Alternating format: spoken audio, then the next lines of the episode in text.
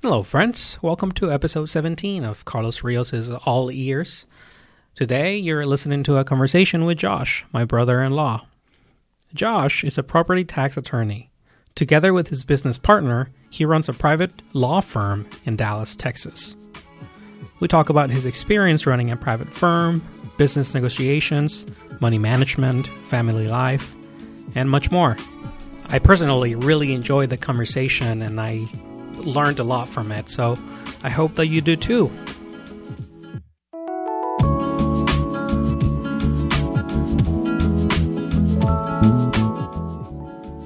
All right. Well, thanks for making time, Josh. Really appreciate Yeah, it. Yeah, absolutely. Um, you're talking about, you know, if it's okay to to take your time before answering questions, you know, and I I, I really leave this as raw as I can.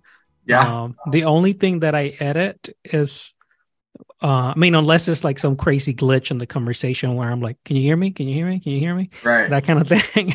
I don't really do do those kinds of edits.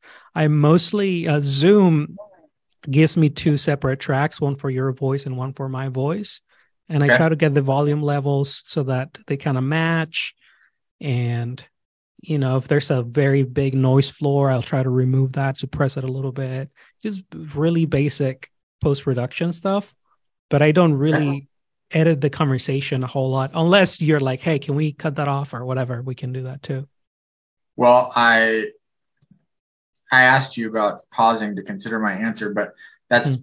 you know, I know that the people listening to the podcast will not be able to see the video. Right. And so they won't know if it's me pausing to think about my answer or pausing to take a drink of whiskey. That's right. But I knew that's where you were going. they can just assume it takes me a while to think or they can assume I'm drinking either way. yeah, it is a little weird. I know you listen to uh, podcasts. Um, so I I remember this one time when you guys had your condo in Austin, and Mhm. we we went in there, and you guys were cleaning, getting it ready. I think to put it on the market or something like that. Yes. And uh, you were blasting some kind of podcast. I don't even know what it was. But I remember that one. It do you? was Do you? it was an episode of uh, Hardcore History by Dan Carlin talking Mm. about World War One because you're I remember that specific occasion and the kids were probably seven and eight, Yeah, something like that. little. Yeah. Yeah, and there was some question about whether all of that content was appropriate for. Obviously, there's a lot of tough content when you're talking about World War One Yeah. and and uh, History in general, really. Yeah, it was it was graphic in some parts, but hmm it's okay. Yeah, I am a huge podcast consumer, so Yeah. Yeah. And it, it is a little weird whenever you're listening to one of them. And then there's this, like, so what do you think about this? And then there's this silence for like, you're like, and then you like pull up your phone. It's like, did it stop or what? right, right, right. or is an ad about to kick in? Like, what's going on? Yeah.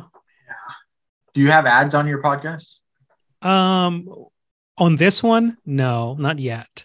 Okay, Um, so if if it grows to a some kind of size, I'll I might try to get some sponsorships. All right. Um, there's also the option of doing affiliate links, but I don't want to bomb- bombard people with much of stuff right now. Uh, I'm just trying to record conversations and see see see how uh, sustainable it is because you know it takes some time to to do. Sure. Uh, and then and then I might try to do some sponsorships and and links and Well- ask for donations and such. Well, it's easy for the interviewee. I don't have to do any of the production work. Mhm. Uh, the the toughest thing is just responding to the text messages timely. right. Or uh, a lot of people I contact over uh, Facebook Messenger and things like that. And Oh, yeah, you would have been waiting a long time for a response from me. If, if that's how I, reach, I might have reached out to you that way. oh, really? no, I don't remember. Uh, I don't. Yeah, I don't use Facebook much. yeah. I was trying to do one uh, meeting a week, Mhm. and I'm still doing one episode a week, uh, but I'm doing uh, one solo episode and then um, three or four, depending on the month, um, interviews. So most months is three interviews and then a solo episode. So it's I, I find that a lot more manageable because I was kind of starting to get stressed out trying to get people in. And I'm like, yeah. I don't need to be stressing out. I'm like, this is for fun. That's the reason I'm doing it. And I don't want to be bothering people or pestering them either. I'll be like, hey, if you're cool, then cool. Let's let's do this. If if not, then you know, that's cool too. Okay. I I had a a friend who he's he's worked for Apple for decades and he just retired. Um, and he's one of our friends. Uh, he actually did some marriage counseling with Katie and I. He, he and his wife did, and it's, it's pretty cool. And they're good friends of ours. And I asked him, and he's like, you know, Carlos, I'm just really shy, and I don't feel super comfortable doing that. So he says pass. I was like, cool. I mean, that's that's uh I feel like uh I've, I've been reading a lot about sales and and about you know negotiation and things like that. And when it comes to sales and negotiation it's like the second best answer you can get is no. It's like first one's yet yes and then the second one's no. It's like the worst place you want to be is like this kind of limbo flying you're being strung along and you don't know if it's going to happen or not and yeah. spending time and you know when you're closing deals no is also a very good close mm. as well. Um, yeah. probably uh, probably 10% of the time when dealing with a prospect it'll you know after a few uh, minutes of conversation the for whatever reason, there are lots of good reasons for an, a professional relationship not to be the right fit, right? Um, and yeah, pretty quickly you reach the conclusion this isn't someone I want to work with, or I don't think I'm going to be able to satisfy this person, and so you just tell them no. And yeah, man, about half the time they will not give up until you let them hire you. It's it's very interesting uh, how that no can work in yeah. uh, in a good way as well. But yeah, maybe is a pain because then it's well, let's just do another meeting in a month. And yeah, let's just let's wait a wait a year and see how the results are. Wow. Mm-hmm. It's just let's just get on with it or or not. Yeah.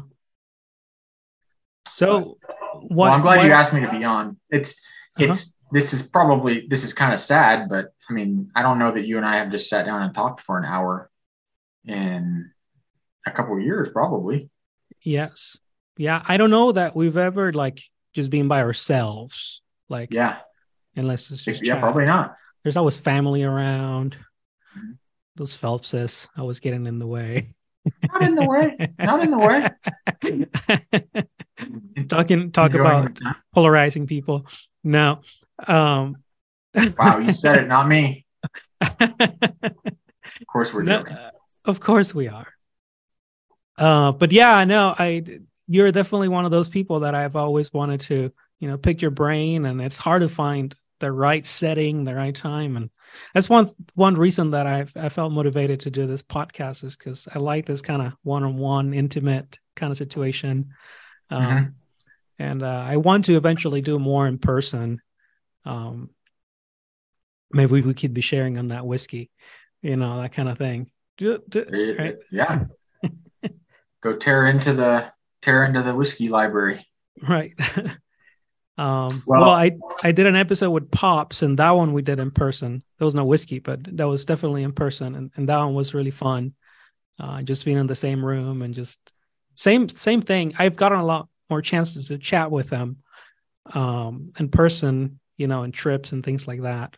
But it's still something special about just saying like, "Hey, we're making time, and this is what we're doing, and we're just gonna chat." The I totally get what you're saying. Um, you know, I'm a huge baseball fan. I love mm. the Rangers. I mean, mm-hmm. yep. I'm showing him. I'm showing Carlos right now that I'm wearing a, a Rangers shirt. Right.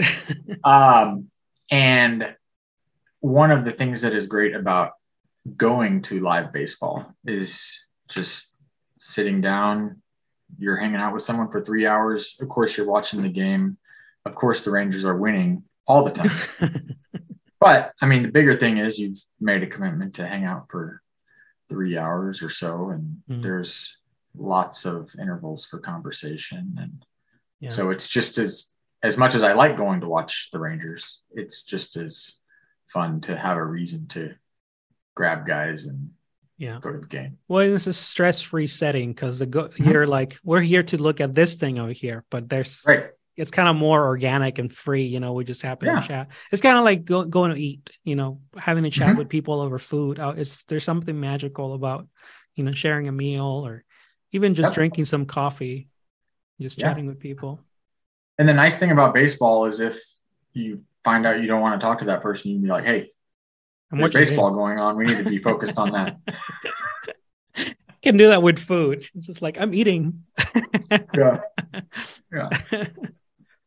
So why don't you tell people a little a little bit about you? I mean, I do a brief intro about what you do and all Okay. of that at the beginning, but you know, just what are you about? What motivates you? Sure. So I am an attorney. I'm licensed in Texas, and my primary practice area is property tax on the property owner side. Mhm. So at one point, I did work on the government side, um, actually before I was even licensed as an attorney, Mhm. but found a lot more satisfaction working on the other side. And so I've been doing that for almost 20 years. Um, about 12 years ago, my partner and I left the, the law firm where we were previously practicing and started our own firm. And so that has been, um, you know, a, a, a good thing. And Yeah, there are great way. things about being the boss. There are things that are tough about being the boss. Um, and, you know, as a quick aside on that note, there was a sh- very short interval where I had my own law firm.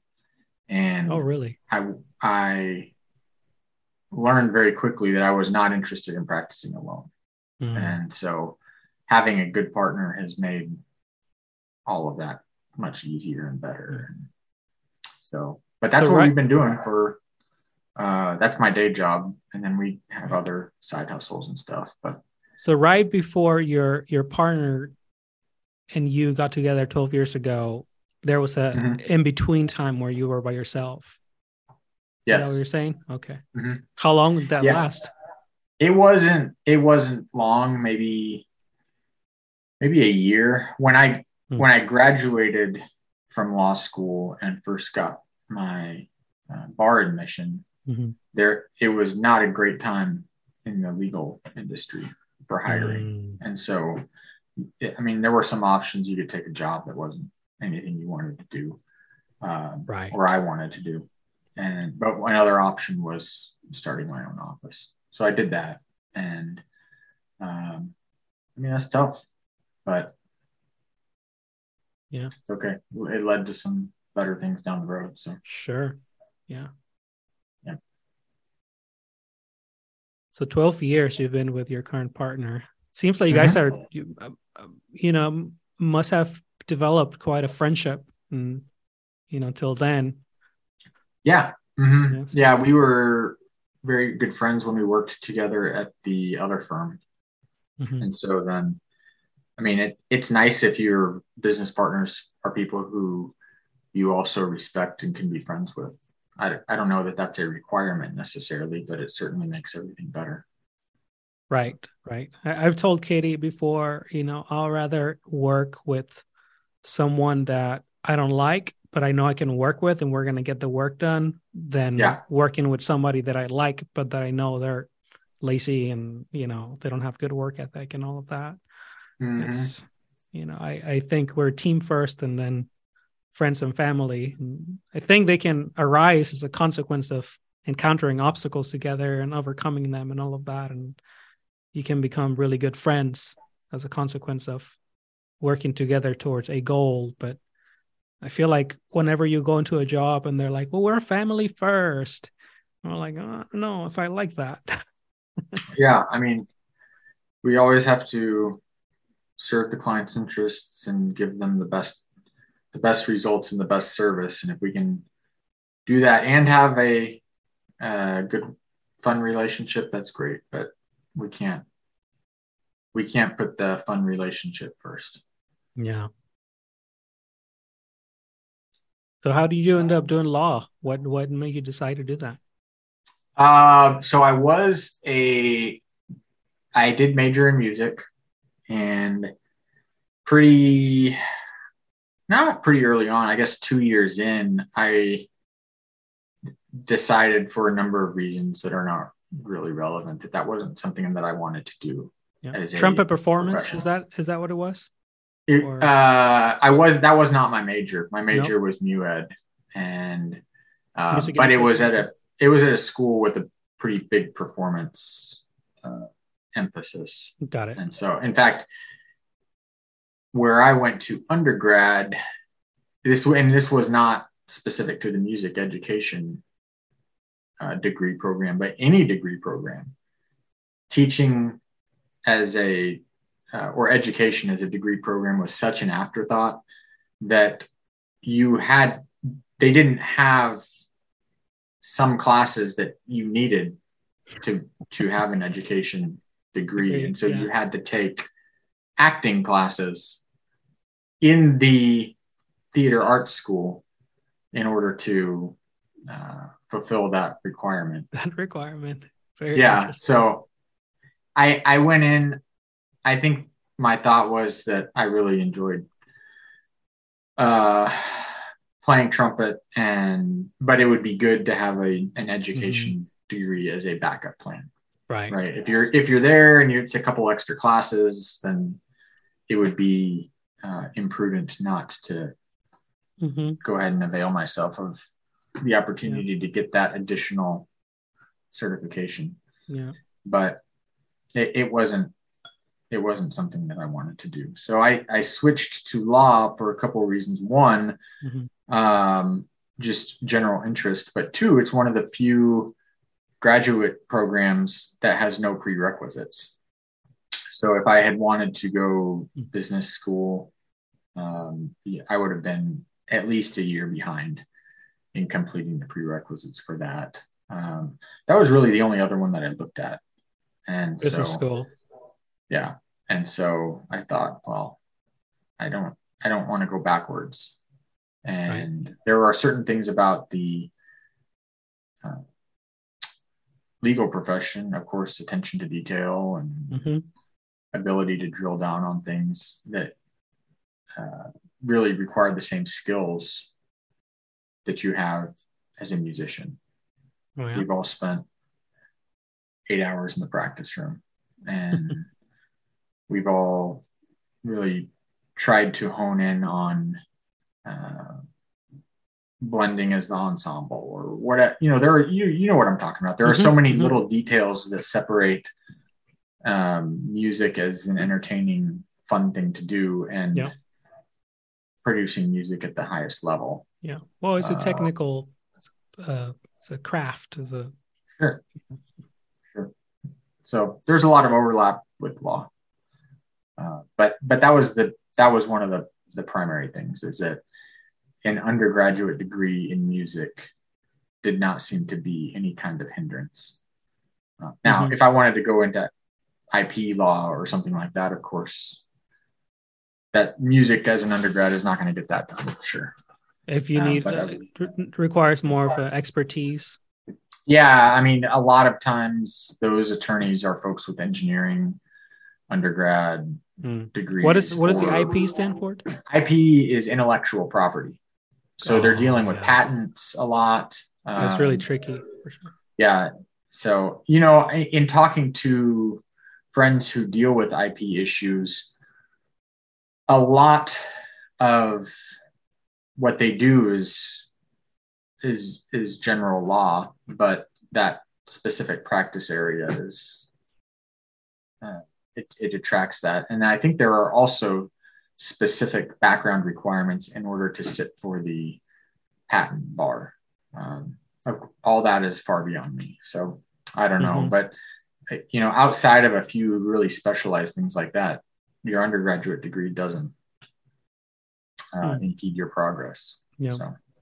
I have a friend who I'm hoping to get on the podcast. Uh, he who got a law degree and as well, and he he was a classical guitar player. He's a good friend of mine. He pretty much anything that I wrote for classical guitar while I was at UT, he played it. So oh. yeah, it was pretty cool. Nice. And that was pretty much everything that I wrote had a classical guitar in it. uh, probably 80% of what I wrote. Uh, so it was cool. He, he's a good friend, and I, am going to try to have him over, but he's trying to figure out uh, if he's gonna, he's going to be able to do it. He works at an AG's office. Uh, and he's like, I don't know if I'm going to be able to for you know this reason or that reason. And so we're going to try to figure it out. Does he work uh, is he down in texas? Yeah. Okay. Mm-hmm. one of my good friends from law school started out at the ag's office. Mm. and uh, i mean he's gone and had a great career uh, although not no longer at the ag's office mm. so well, very cool. So, whenever you were thinking about doing music, you said that the education portion was more of a backup. Well, what was what was uh, plan one then? Plan A? Uh, I think uh, symphony musician, mm. and as the core income, and then teaching on the side. Mm. So, how did your I, how do your parents feel about that? About me being a going going to college to be a professional musician? Yeah. Oh, they were fine with it. They're I cool mean, with that. Yeah. Yeah. I think um, you know one thing that high school musicianship is very good at is teaching you or giving giving you a forum in which you can learn to succeed right? I think there's there is a real problem with that uh, because success is addictive addictive. And mm-hmm. everybody likes winning. You find something you're good at you want to stick with that. I think one problem with that is uh, you don't necessarily look at that in a very objective way when evaluating that as a career path when mm-hmm. you were in the throes of that success. Mm-hmm. Um, but you know, I think they were happy that I was doing something that I enjoyed, and yeah, it, it wasn't dealing drugs. So that's good, right? That's good. Yeah, yeah. Could get be into pharma pharma industry. Um, yeah. I do know when I was back in in Mexico when I was in high school. Uh, so I I was 15, going 16 when we moved to the U.S. And um, in Mexico, public school, there's this really weird way in which they do school, which there's a the regular morning classes, and then there's the eve- evening classes. So for whatever reason, some kids end up going to the morning and some go the, the vast majority, and then some go to the evening classes. And what ends up happening is that those evening schooling hours are terrible. The teachers don't care, the students don't care. And I somehow got stuck going to the evening classes for high school and I was like, I need to change to the morning, and this isn't this isn't working out. But that was, uh, I only did that for about a year, and then we, we moved to to the U.S. But it was pretty pretty wild, uh, being in the in the evening classes. I mean, you were talking about selling drugs. This is what got me started on this. Uh, there, there were in my classes there were a bunch of kids. You know, they're 16 years old, 15 years old uh, 17 year old, some of the older ones. And uh, also the graduation rates were ridiculous. I mean, it started with like three or four classrooms on your first grade of high school, uh, which there was 10th grade. And then uh, you have two classrooms by the time you're in 11. And then there's just one classroom with like, you know, 20 students by the time you're. So it's just shrinking, shrinking as kids get older. Oh, no. it was pretty bad. Well, there's like kids, teachers just wouldn't show up. And, you know, and I'm thinking, oh, these teachers were probably like in their 20s and, you know, they were a mess themselves. But Yeah. they just wouldn't show up. And I remember it was it was bad, Josh. There's like kids like doing lines of coke on the desks and and you know on on the teacher desks, right? And it's you know smoking weed in, in the restroom and all that. It was pretty bad in the evening. And I remember thinking at that point, my mom and I weren't doing too well financially. Uh, my stepdad was not quite in the picture yet. Um, and it was my, my tiny brother and I. So my tiny brother's four. So my mom was working full time, and I was I and I was thinking, man, like this is not too hard. I could probably go talk to so and so and tell them, hey, I'm interested in in selling weed. Uh, you know, because they'll they'll give you the the little joints already all rolled up, and you just sell them to kids, and and and I had a friend who was started doing that, and uh, I don't know what he did, but he got beat up really bad because he did some some wrong transaction or something, or he stole the money, or he smoked the weed, one thing or another. I never smoked weed or did any drugs, which you know, thank God he protected me from so many things you don't even know. But but yeah, there was a, it definitely crossed my mind. You know, there was a small period. It was like six six months or something like that, maybe a year that I was there. And then soon after that, we moved to the US. Um, I did was able I was able to change to morning classes, but I was only there for a couple of months before we moved to the US. But yeah, I didn't sell drugs either, so I'm glad Okay. it didn't happen. All right. yeah. So, I mean, maybe it would have been a good start to to as uh, get my hands wet with the entrepreneurship. I don't know. Oh, well, I mean, there's that's a long and winding road that would probably exhaust the rest of the hour. Right. Uh, so we should we should leave that aside. sure. oh man. Yeah. Wild times.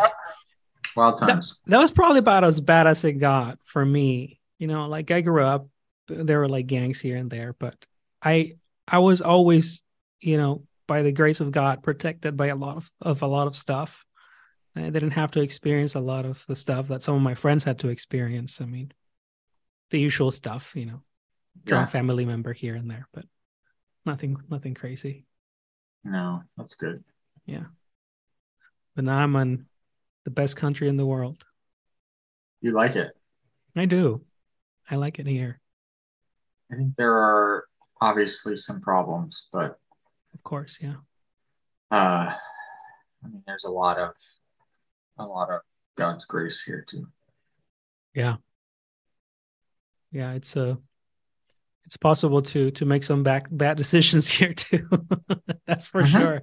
That's for sure. Yeah. Yeah. Um so you were we were talking about clients earlier and and uh you know getting them to say no and how that could be a good thing, you know, that could be a good uh strategy. Can, can you Mhm. can you elaborate a little bit more on that? I've I've heard about some of that recently, you know, like it's really it gives you as as a person doing business that's your power. I mean, the ability to say no. Like no, I don't Yes. want yeah. Well, so I mean, I summarized it and made it sound really cool. Um, however, the key to getting to that point where saying no has is a useful um, tactic in the in the negotiating process is building the value and creating a situation where Mm. the prospect does not they they want to hire you because of what because of the value that they think you Mhm. can bring. Yeah. And uh, in our business, there are, of course, other attorneys who do perform the same functions that we do. Uh, we also have non-attorney tax agents who are a registered profession in Texas, Yeah. and so there we're also competing with those folks as well. And so, Yeah. generally speaking, when a prospect is considering using us, they are already on board with you know the work we do and the Mhm. way we do it and things like that They see the value. they see the value they just there's a question of how much value i mean what does that Right. value bring in terms of a dollar amount because there are there are absolutely people who will do the same things that we do and do them for half price um, Right. Right. and we you know if if we cannot look our client or that prospect in the eye and say yes you will ha- pay half price but you will get less than half the results hmm then they probably should go use that person Mhm. right um, and if we have been successful in convincing them that what we are going to provide is more than the additional fee that they're going to pay us hmm then it's just a matter of working out the details and sending them an engagement agreement and moving Yeah. forward.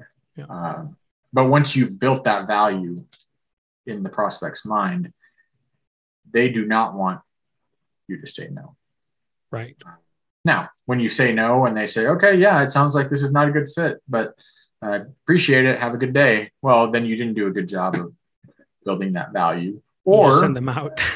yeah or it, it's it's also very possible that they are with someone who's providing very good value so you know you, you can't Mhm. control all of that but Yeah. um, you can you can certainly control the quality of the work hmm that you're doing and you, you can control the messaging in that conversation. So Right. um, you know that goes to a very something that a lot of people don't understand which is you can do fantastic work but if your client doesn't know it because you haven't told them then it doesn't matter how good the work is. Mm. um, and that can be a problem as well. That's that's you know good results are one thing good service is another thing. The goal is to have both. And yes. that service component you, you you can be doing the best work in the world but if your client doesn't know it then they're going to be at the very least questioning whether they really need your services when they pay your bill what pay your invoice um, Mhm. you know, at worst, they're looking at the invoice and thinking about whether they need to talk to other other providers. Yeah. Yeah, that the value conversation is a very interesting one. Um because I, you know, I have very little, I mean, close to no experience running my own business and I'm I'm trying to, you know, build uh a firm effectively of uh you know, being a composer um, hopefully being specifically working on the video game music industry, Mhm. uh, since it is a, it is definitely a growing market, but it, it is a very challenging world to navigate, um, because you're working with a lot of people that are creatives and that don't at, at the low level of of the the client pool they're creatives that don't know anything about business.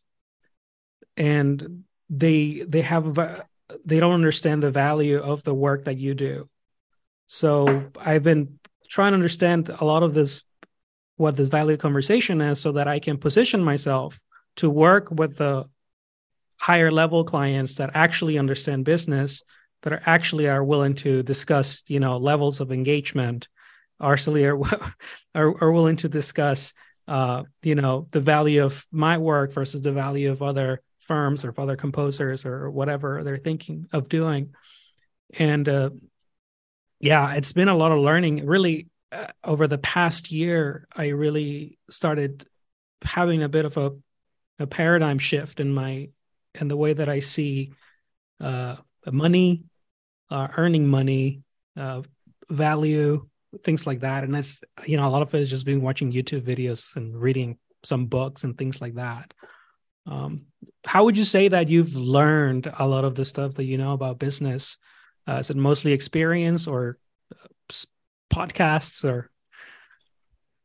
Um, so a lot of experience i'm fortunate in that my partner had a business background he hmm. i can't remember what his undergraduate degree was in it was in finance. I don't know if it was in finance or general business or what, but it was some sort of business degree. Um, but beyond that, his family had owned small businesses throughout his whole life. Yeah. So he was very well versed in running a business and uh, you know t- to this day he is much of the two of us, he's the one who is much more focused on um, being very diligent with the bookkeeping, mm-hmm. being very creative with taking our collecting our st- performance statistics and then presenting them in a way that is very useful to us when it comes time to make business decisions. Yeah. Um, for my part, aside from just learning through experience, um, you know, I, as a, as an independent musician, you have a little bit of a, a business component to that. Mm-hmm. Um, but I've spent time, you know, through reading, less so podcasts. Um, mm-hmm. I think uh, no shade here, of course. Podcasts are great. I love podcasts, but a lot of a lot of times you're not getting the best possible advice from a free resource. Sure. Um, that is not always true, mm-hmm. but you a lot of times it's been my experience that you have to sift through stuff that may not be that useful to find the right. real goal. Yeah. yeah. Um, but I think it's also true that a lot of those things that can lead to business success, those principles are not necessarily business principles, they're just life principles. Mm-hmm. Uh, so I've done reading on that too. Yeah. What would you say is one of those maybe life principles that is applicable to running a successful business? Um, have you read Stephen Covey's book, Seven Habits of Highly Effective People? Yep. Yep. I mean, it's a it's a book that is I think is probably geared toward business people, mm-hmm. but it doesn't matter yeah. what you're doing, whether it's running a business, running a household, um, preparing for a race or anything like that. Yeah. I mean, you can control what you can control. You can influence what you can influence. You can be, you can have an awareness of stuff that you can't control, but might affect you. Um, but you have to allocate your resources, of which you have a finite amount, right, to those categories in the way that's going to be most beneficial to you. Yeah. Um, and I mean, for me, I'm pretty disengaged with politics, particularly national politics. Right. Not that I don't care what happens. That's mm-hmm. certainly not the case. Um, but whatever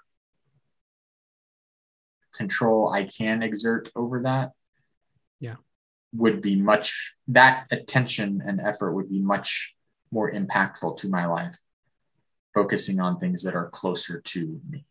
Yeah.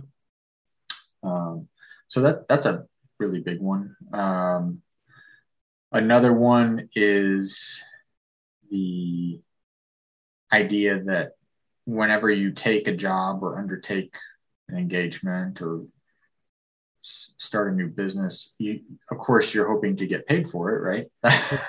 that's one of the primary uh, forms of compensation yeah. that you have. However, you are compensated in other ways as well. And mm-hmm. one of those is learning new things, experience. Right. One, there's social engagement that you get. Yeah. Um, there's other engagement that you get that's more business focused, networking, additional content. You know, those are all ways, all types of compensation that you get when you take a job. And uh, that's one of the nuggets that came out of the Kiyosaki books. Robert um, Kiyosaki. Rich yeah. Dad, Poor Dad. Yeah, that's a that. good one. I read that one last year for the first time, and it. Yeah, it's good. It kind of. Mm-hmm. It, I don't know if blew my mind is the right phrase here, but it it really did affect me because I I very much I mean for lack of just out of ignorance I think I I very much had the the poor dad mentality to to money to value to all those things I just didn't really understand um you know I think in some ways the idea is you know do you use time to get money or do you get money to get time mm-hmm. yeah that's uh, you know going back to the prospecting mm-hmm. conversations that I was talking about. That's one of the most uh, common things that we run up against is client. So we generally we work on a contingent fee where we get paid a percentage of the tax savings, and there are always questions about well, can you put a cap on the contingent fee or things like that? And you know at some point you're if you're capping yourself so low then you really are limiting your upside to an hourly wage right? You're not no. being compensated based on the value that you're bringing now i understand that you know when we're talking about a 250 million dollar office building okay we have we have to be reasonable right yeah yeah, yeah. um but there are people in our industry who will do things on like a $2500 cap and i'm just yeah i we, we might as well be working for a for small hours. hourly wage yeah. at that point and it's right. just that's one of those clients that would just say no it's you you clearly don't see the value in what we're doing yeah one and of the ideas that i came across this this past year is the idea of a value based pricing versus hourly based pri- pricing, which is kind of the the default. Yeah. Um, but uh, yeah, the idea of value based pricing, which I think, uh, well, there's a couple of people that talk about it. One, uh, is called Ron Baker, and he has a book called Value Pricing or Implementing Value Based Pricing. I think is what it's called. And then a smaller book that I read by a guy called Blair Enns called Win Without Pitching, that is more fundamentally a sales book, but using value based pricing as your uh, grounding, I guess you can say. Like, mm-hmm. you know, when, so when you're having those sales conversations, you're just trying to figure out if the person could even benefit or needs what you what you have to offer. Sure. You know? And sure. and if and if they can, then you want to position yourself to be the best possible option so yeah. that you can command higher price but yeah, the idea of value based pricing is very interesting because value and pricing is a, they're different things, mm-hmm. right? So the value is what the person, the prospect client perceives, and the pricing is what you set, and so they they have to match to some degree. Yes, for, for it to work. Have you ever heard the saying that when someone sells a house and someone buys a house or a stock or a hmm. commercial piece of property or any kind of asset, they agree on price, but they disagree on the value. Mm. And the idea being that the seller thinks it's less valuable than the price upon which they've agreed to transact the property. Oh. The buyer thinks it's worth more than the price. And so their interests or their opinions about the value lead them to act on it at a certain price. Interesting. Mm-hmm. I've not heard that before. Yeah. It's it's uh yeah, it's very true. Yeah. In the composing, if you're composing for video games, hmm have you? Is there a mechanism to be compensated purely on royalties? Yeah, there's uh, several ways in which you can approach the agreement. You can do a, a pure uh, royalties uh, based agreement in, in which you would license the music to them. You get to keep your copyrights. Um, and you can, you know, define the terms of the license however you want. But usually for a video game, you would want to grant them uh, uh, exclusive license, right? So that you don't hear this because you're branding basically their game Right. with music. You don't want to. Yeah, they don't. They don't want that.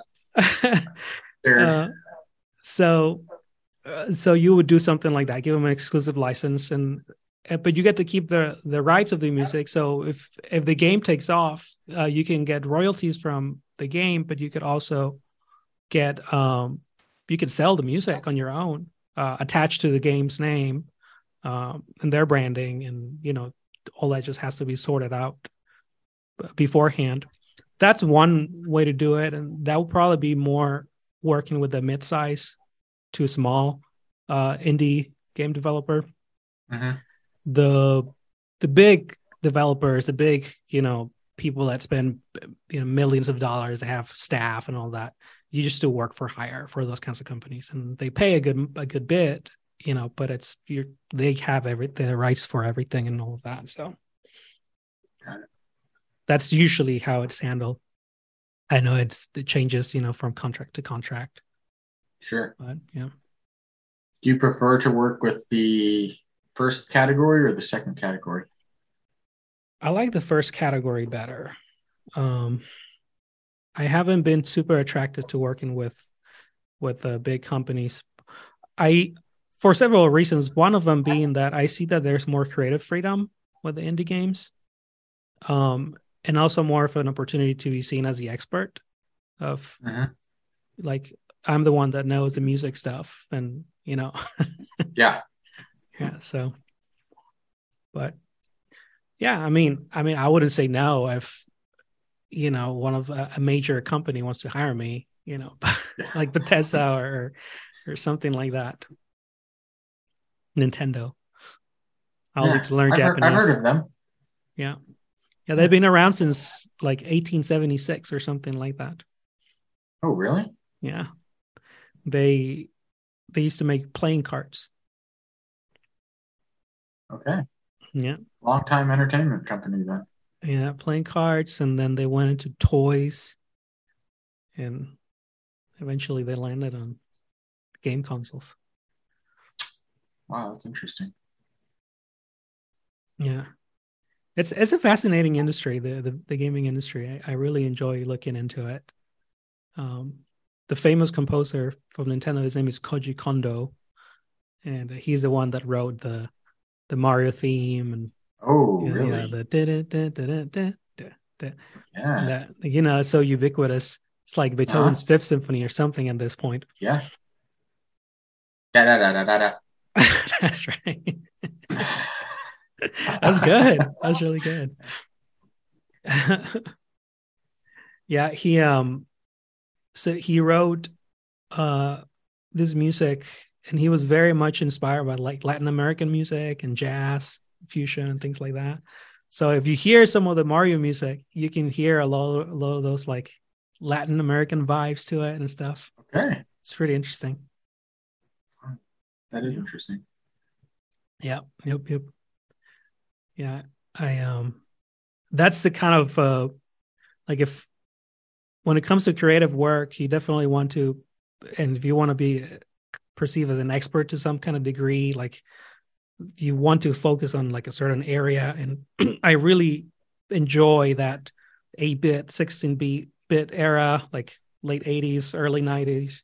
And, you know, mm-hmm. that's kind of in vogue right now, you know, bringing out a lot of those retro aspects to new video games. Cause, you know, now you play a, a AAA title and it almost just sounds and feels like you're watching a movie. You know, um, it's not. It's a. It's a bit of. I like playing a game and feeling like I'm playing a video game. You know. Yeah. with the music and everything. So I'm going to expose my ignorance Sure. with regard to video games.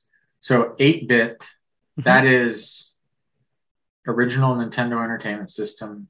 It's what we had when we were Yes. kids. Mario Brothers up to Mario 3. Right. Then the Super Nintendo and Sega Genesis, that era was 16 bit. Right. Is that right? Mm-hmm. So are the current systems also, are they now 32 bit or? No, the current systems, or... I think they're, they don't, I don't know that they measure them like that anymore, honestly. Oh, really? yeah. Okay. So after the Super Nintendo, uh, they jump jumped to 64 which okay. I don't know if you remember hearing about the Nintendo 64 came out. Oh, I have late, heard of that one. Yeah. Late 90s. Yeah, that's when that one came out. As your daughter says, the late 1900s. Um, yeah, that was not very nice of her, but it was not false.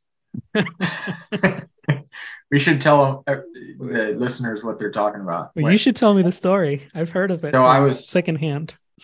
Some, somehow the idea of making having to make a call from school mm-hmm came up, and I think the kids who go to school they're allowed to bring a cell phone, but they're only allowed to use it the cell phone at school under certain circumstances or something. like Sure. that. And I exclaimed, "Well, that's crazy! When I was a kid, we you would go to the payphone in the Mhm. lobby of the school, and that's that was the only way to make a call from school. so why do they even need to have cell phones at all?" And she Right. uh, very accurately stated, "Yeah, Dad, that was back in the late 1900s, though." Yeah. and she was not wrong, but it was a tough way of hearing that. Yeah. Yeah. That's that's painful, man. Yeah, that's all right. Yeah. It is. It's been. It's been a fun and also just kind of strange uh, getting to see your children grow. You know, because when I met them, they were tiny. They Oh were- yeah, yeah, they were super tiny. Um, yeah.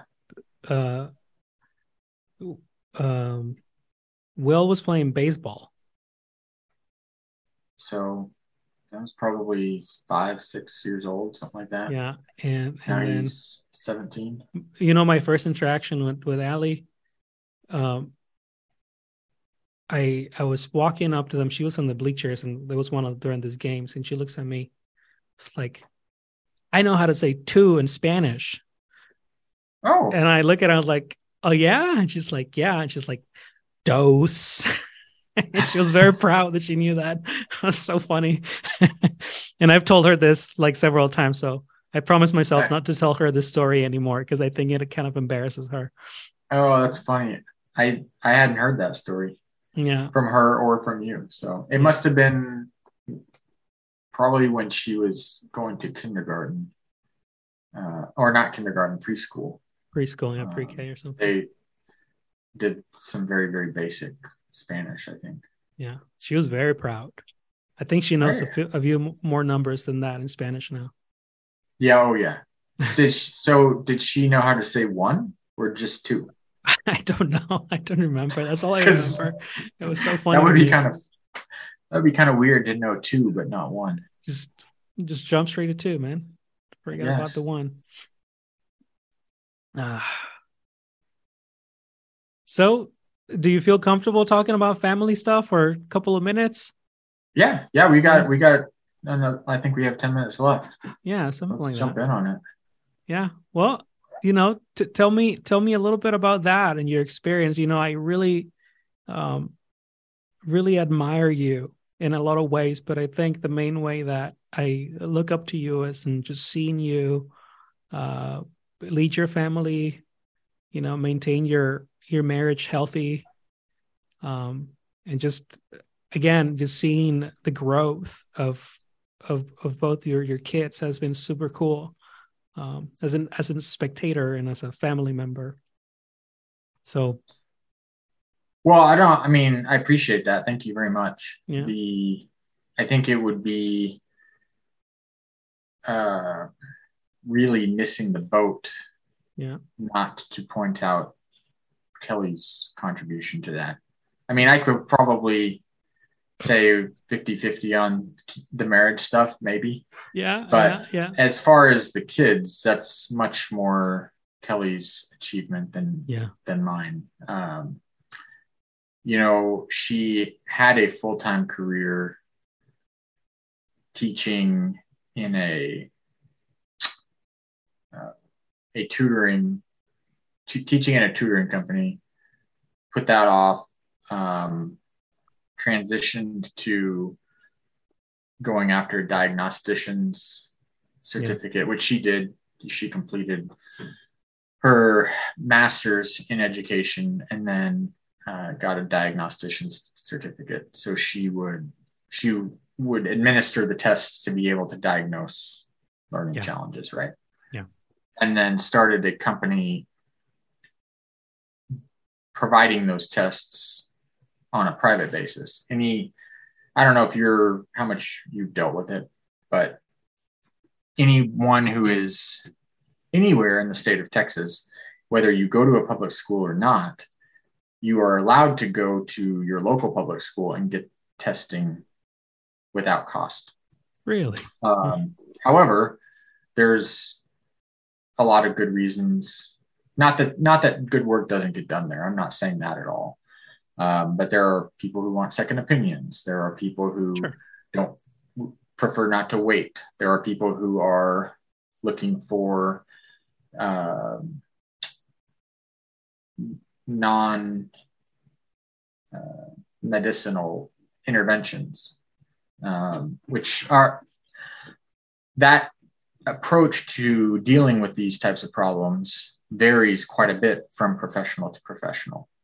And anyway, all that to say, Mhm. he really put all of that on. I well, I was going to say put that on hold, but I think probably has moved past that at this point. Now that we're ten years down the road, um, whether she comes back to it or not, Mhm.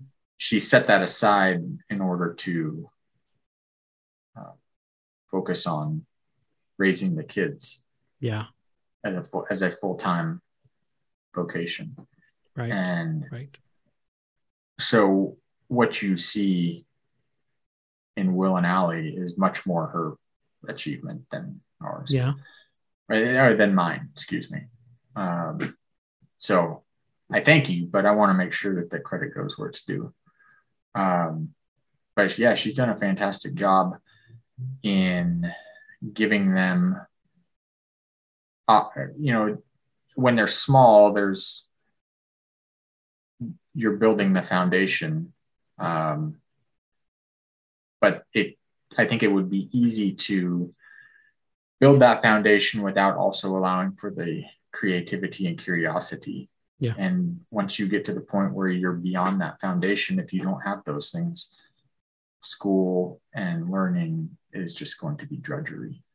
Yeah. Um, and she has really hit it out of the park with with them. Um, Yeah. need your baseball analogies. I do. I, I t- I told you I love baseball. I, in fact, I was just thinking about it today. That while I'm excited about NFL playoffs, love Mhm. watching the NFL playoffs. Go Cowboys! Going to get it done tomorrow and roll Mhm. on from there. Um, uh, yeah, I guess for context, if people are listening later, that we're recording this the night before the Cowboys' first round game, so they're going to play the Bucs tomorrow and, and take down Tom Brady. Hopefully, uh, I'm knocking on wood right now. um, I I was thinking about today. uh, Man, it's less than three months until baseball season. I'm so excited. yeah. Actually, we're just like two and a half months now at this point. Mm. So, anyway, yes, all baseball all the time. All baseball all the time. Love baseball. So that's your favorite sport, Oh yeah, yeah, Yeah. no doubt. no Yeah. doubt. Mhm. Yeah. Yep. One of my favorite things, you know, we go to New Mexico quite a bit, and one of Right, Right. My favorite things about going to New Mexico is that when we are in New Mexico, we are outside of the blackout zone for watching the Rangers. And so I can watch the Rangers, all the Rangers games on MLB TV um, without the blackout restrictions because we don't have cable. We haven't had cable for golly, probably 15 years. And so that's why we go to so many games is because it's it's well this is not literally true but it feels cheaper to go to the games than to pay for pay 120 bucks for the cable package that Yeah. would include the rangers Yeah, I don't think I've had cable since 2000 and what? 9, 2010, something like that. yeah Yeah. 15. i don't miss it except for the sports Mm, yeah, I Um, bet. Yeah, because it's it's not the same with like streaming stuff and all of that. yeah i mean i don't mind this the streaming is fine I, it's just that there's not a good way to get it i mean you Yeah. can't if you if you live in texas and you want to watch the rangers Yeah. the only way to get it is to get some cable package that includes bally sports on it hmm I mean, it, it's really sad because I think there's a whole generation of people for whom baseball is just irrelevant. Yeah. Yeah, I never grew up watching sports. I just was never my thing. I loved playing soccer as a kid, and culturally, soccer was huge. Like, Yeah. people would line up, and you know, I, I- I was watching the games, and that was just never never something that appealed to me. Um, I had to have a team that I, you know, I like, but just for you know, in case some other kid asked me, I could just tell him, so he will stop asking me. But Well, maybe maybe you were not that interested in soccer because you are a true American. Maybe so. that's hilarious. Yeah. Yeah. No, that's my not, soul. That's becoming less and less true. yeah. I was talking to some friends, you know, I think one of the reasons that uh soccer is probably not so popular here is because it's not very conducive for for ads, commercials. It's just Hmm. two blocks of 45 minutes. That's it. Yeah. and you have Yeah, that so. break in the middle. But they don't Maybe stop. so. There's no no pauses. Do they not have?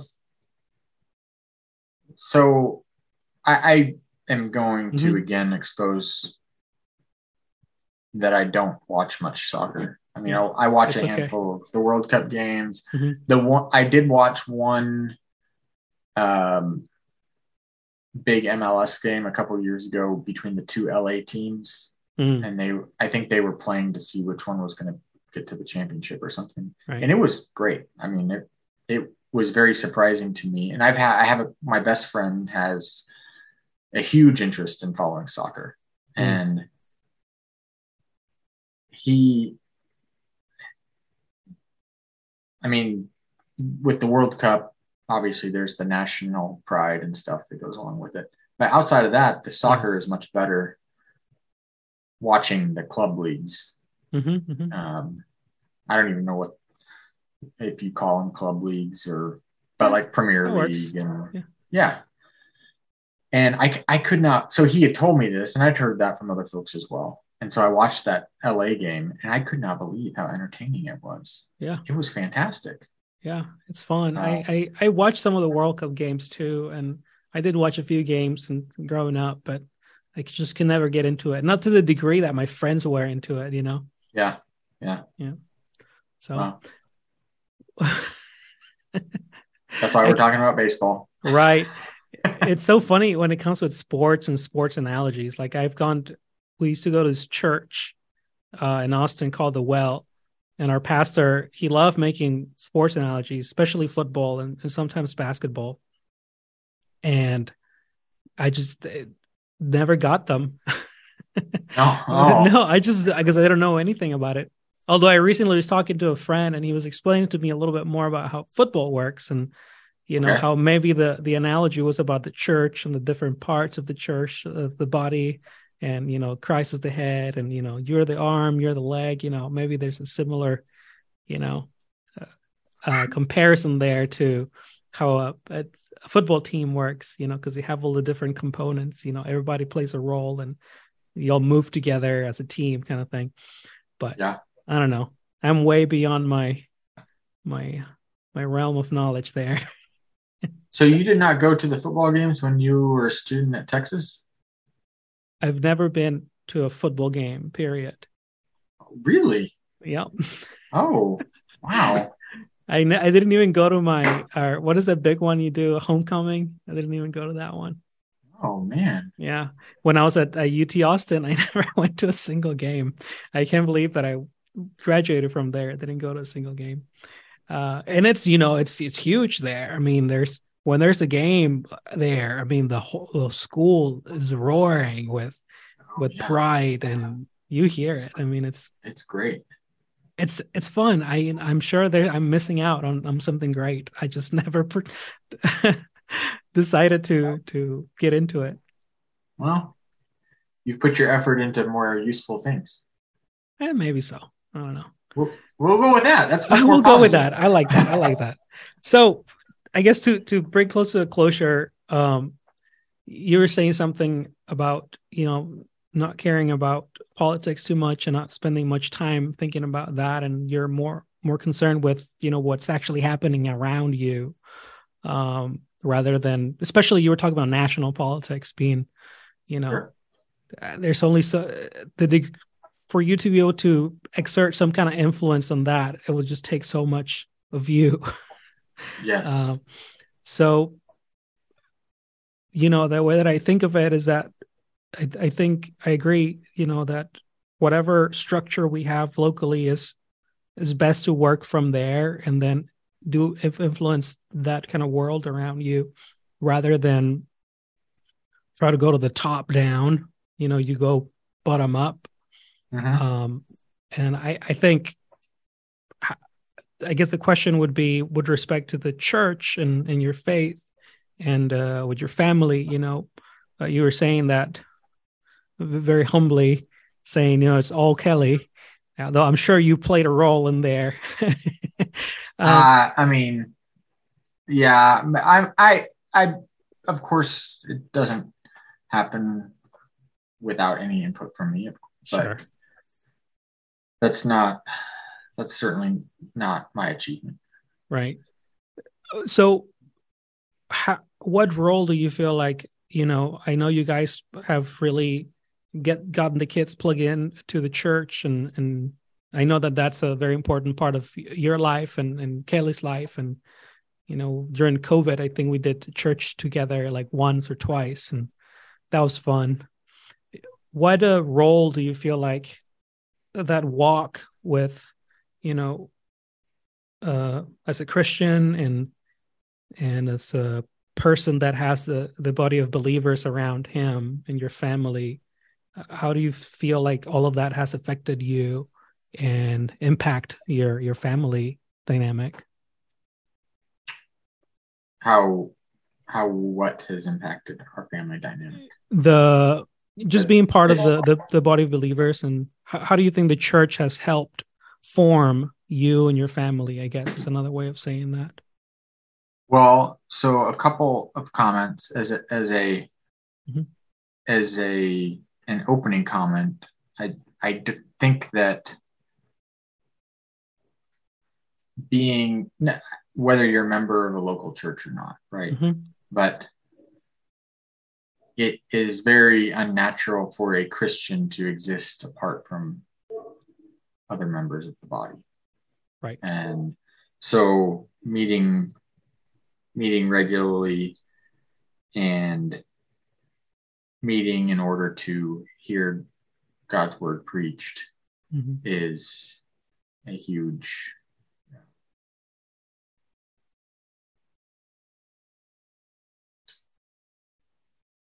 um, that's that's essential one of the essential things for for being a christian being a believer um, now as to what that does it, it's a pretty common thing to hear either you associate with people who you are like or you Mhm. end up being like the people with whom you associate Mhm. right? We've all heard that right, statement right, if you're the yeah. average of your five closest friends or so- something like that. Something to that And- effect. Yeah. Yeah, and so if you aspire to to that, then that's who you need to be associated with. Yeah. Um, so I don't. It would be very difficult for me to see, you know, a- absent some good and real reasons, you know, geographic isolation, physical limitations that don't allow you to get to church. Yeah. But, and I'm sure there's others that I'm not thinking of. Yeah. Um, but for 95% of people, it's hard for me to understand how you can live a Christian life without being in constant fellowship with other believers. Yeah. Um, and so, does that answer your question? Yeah, I think for the most part, I, think part of where the question was was uh directed was uh you know as as a in which way that body that church you know knowing like you said that there's it doesn't make any sense to to say you know i'm a believer and not be with other believers you know you kind of Yeah. kind of is, is part and parcel of what it is to be a christian is to be with other christians Mhm. um, so I'm sure you uh, have uh, affected their lives. Of uh, you know, the question is how has the church influenced you personally and maybe your family dynamic? I guess. well, I think probably the biggest thing is Mhm. the realization that it is Christ is our only hope. hmm And if that is the only thing we get out of this life, Yeah. we end up bankrupt, cold, and die in the gutter. Right. Right. Then what we have coming is that's okay. I mean, Yeah. that's if that's ultimately all there is for us here, then that's all there is. Right. and there's lots of uh, there have been lots of Christians who have suffered in ways that hope we hope we don't have to, right? Mhm. Um, but if we're called upon to do that, then yeah, I guess it's the way it yeah. I guess the spirit of the question was just in light of you know Katie and I are hoping to uh, start a family. You know, as Mhm. soon as this coming year. Yeah. Um. And and we want to be in Texas for at least the early period of of our you know li- uh for children's lives. Yeah. And we'll like to have both sets of grandparents nearby, uh, and, and and all of that. And uh, another big component to it is, and and this is all about creating certain structures to allow for their growth, and to be surrounded by people that we wish for them to emulate. I guess Oh yeah. in some ways. And so the, the the church finding a good church body is something that we're definitely, you know, and, you know, and good, you know, whatever that means. You know, it's not like Sure. they're gonna be perfect, but you know, just someone who's seriously pursuing, you know, that faith that you were describing earlier, and that hope. Um, and just we want that for our kids. We really do. Well, to that end, Mhm. um, finding a a church where the word being preached Yeah. accurately and consistently Yeah. is probably the biggest thing. Are you saying it has to be a a lot of Presbyterian church? Is that what you're saying? What? Sorry? so you, you're saying it has to be a Presbyterian Church of America? No, I'm not saying that. Um, you know, I, there are, I don't know that any denomination, any of the mainline denominations have Mhm. everything 100% right. right. Yeah. and every every every church is going to be a compromise in some way and if you find the perfect church you should not join it because you will ruin it then then you will be the what's miss. Yeah. you will be the you will be the one that messes I heard up. that quote earlier. And Yeah. It's like if there's something like I think it's like something Dave Ramsey says of all people. I think he says something like if there's always going to be some crazy person you know, in your life, and if there's no one, chances are that it's you. oh yeah, that's a that's like a good that. one. yeah. Well, the the quote about the perfect church that wasn't mine. I don't know where I heard it, but uh, when I heard it, it it made sense. And there's, I mean, there's always going to there will always be certain things that you take issue with, and yeah. a church that is committed to meeting regularly and. Yeah. Uh, preaching from the word and yeah. and believing that Christ's work on the cross really was our our only hope, right? Yeah. Um, and I mean, those consistency in those things is generally going to be is ge- going to be uh, create a situation where all the other things yeah. are tolerable. Yeah. If, yeah, was, if not the perfect thing it was it was cool, you know, like the church that Katie's parents go to, Birdville, is not perfect by any stretch of the imagination, but you know, it's so wonderful whenever we go there and they recognize us, uh, recognize yeah. us, and they, and I can see some of the people that deeply influenced Katie as a child or as a teenager and things like that. So mm-hmm. it's, I'm like, you know, those people, you know, I, I want those kinds of people in the lives of of our kids whenever we have them, you know. I'm sure Will and Ali have people, you know, from your church that, you know, have been important in their growth and in their development. So. Yeah, they definitely have. Yeah. Well, so there's there's a point where they start to question whether the things that you say are true just because mm-hmm. they're you're the parent and sure they're looking for guidance beyond just I'm your father. That's yeah. why, right? Right. And send them to Uncle it, Carlos. I'll talk to them. Yeah, you, will tell them how it, how it is. There's this one um, time before Katie and I were married. I don't think we were engaged yet. When they were tiny, we were driving out from your house, and and uh, Will looks at me and he says, "Bye, Uncle Carlos," and and then uh, I just smiled because I was like, well, I'm not your uncle technically. Uh, Katie and I are just dating. But then I just remember Kelly being like, you know, kind of telling him something. I don't know what it was, but it was like maybe it's like, well, maybe not the uncle yet or something, you know. But you're putting pressure on him to pop the question. maybe that's probably what it was. yeah, man. Well, thank you for making the time, Josh. I really enjoyed it.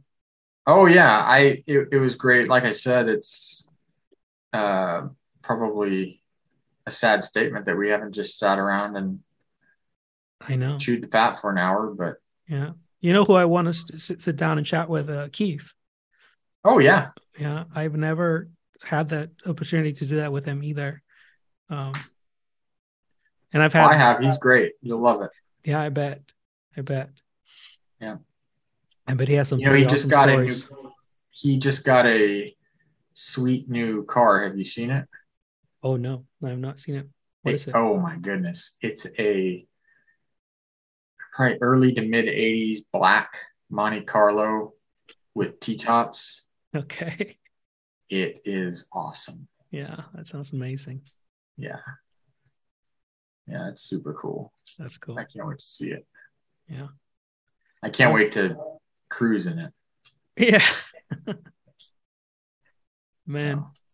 Well, again, thank you so much. It really means a lot that, you know, I'm sure you're you're very busy. You guys are doing your travels and working and I'm sure there's some game happening that you could be watching.